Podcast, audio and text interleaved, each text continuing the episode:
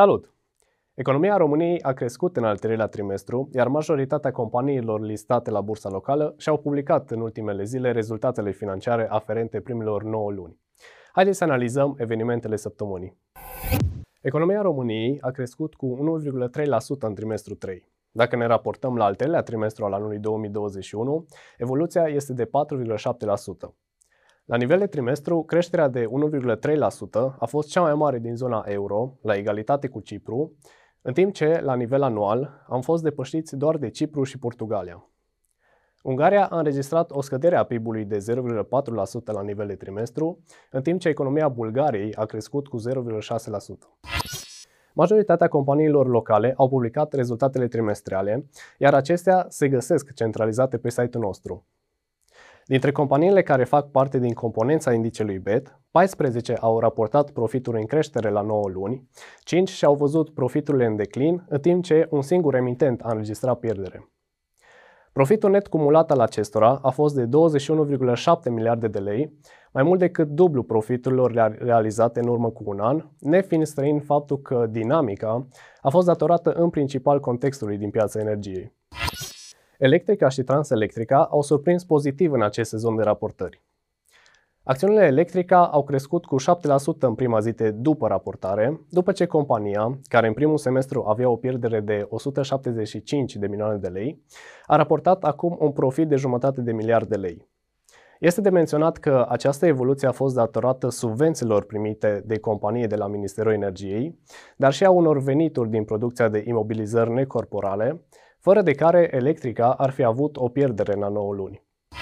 Transelectrica, cu un profit mai mic cu 73% în S1, a încheiat perioada de 9 luni cu un profit net de 418 milioane de lei, de 5 ori mai mare decât cel realizat în urmă cu un an.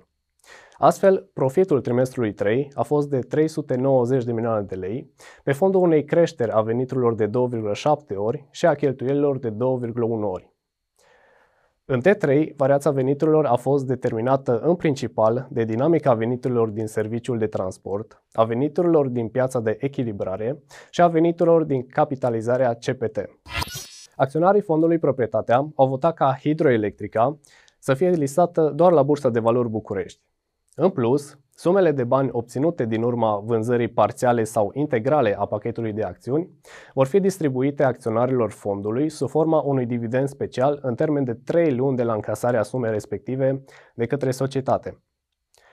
La final de septembrie, participația deținută de fond în cadrul Hidroelectrica era evaluată la 12 miliarde de lei, cu o pondere de 78% din valoarea activului net a fondului. Deși cu un ușor profit în primul semestru, grupul Alro a raportat o pierdere de 124,8 milioane de lei în cele 3 luni aferente trimestrului 3.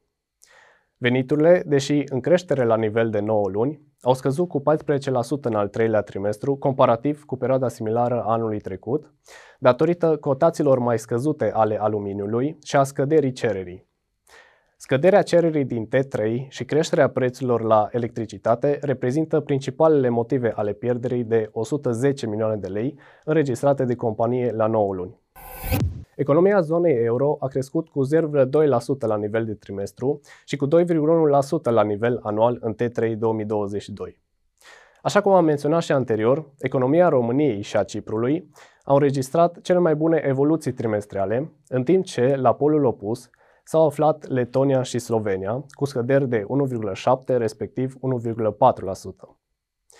În continuare, se așteaptă ca PIB-ul zonei euro să se reducă în trimestrul 4 și în primul trimestru al anului viitor și astfel aceasta să ajungă într-o recesiune.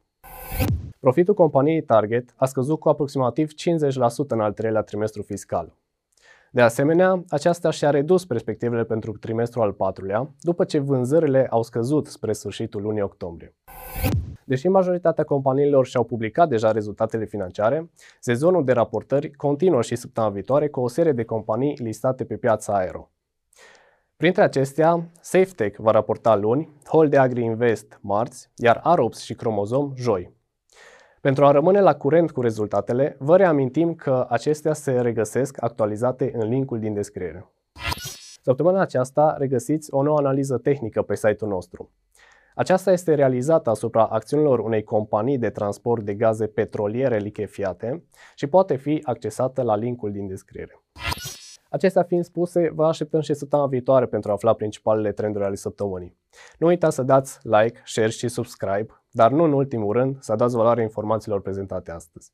Până data viitoare, investiți inteligent!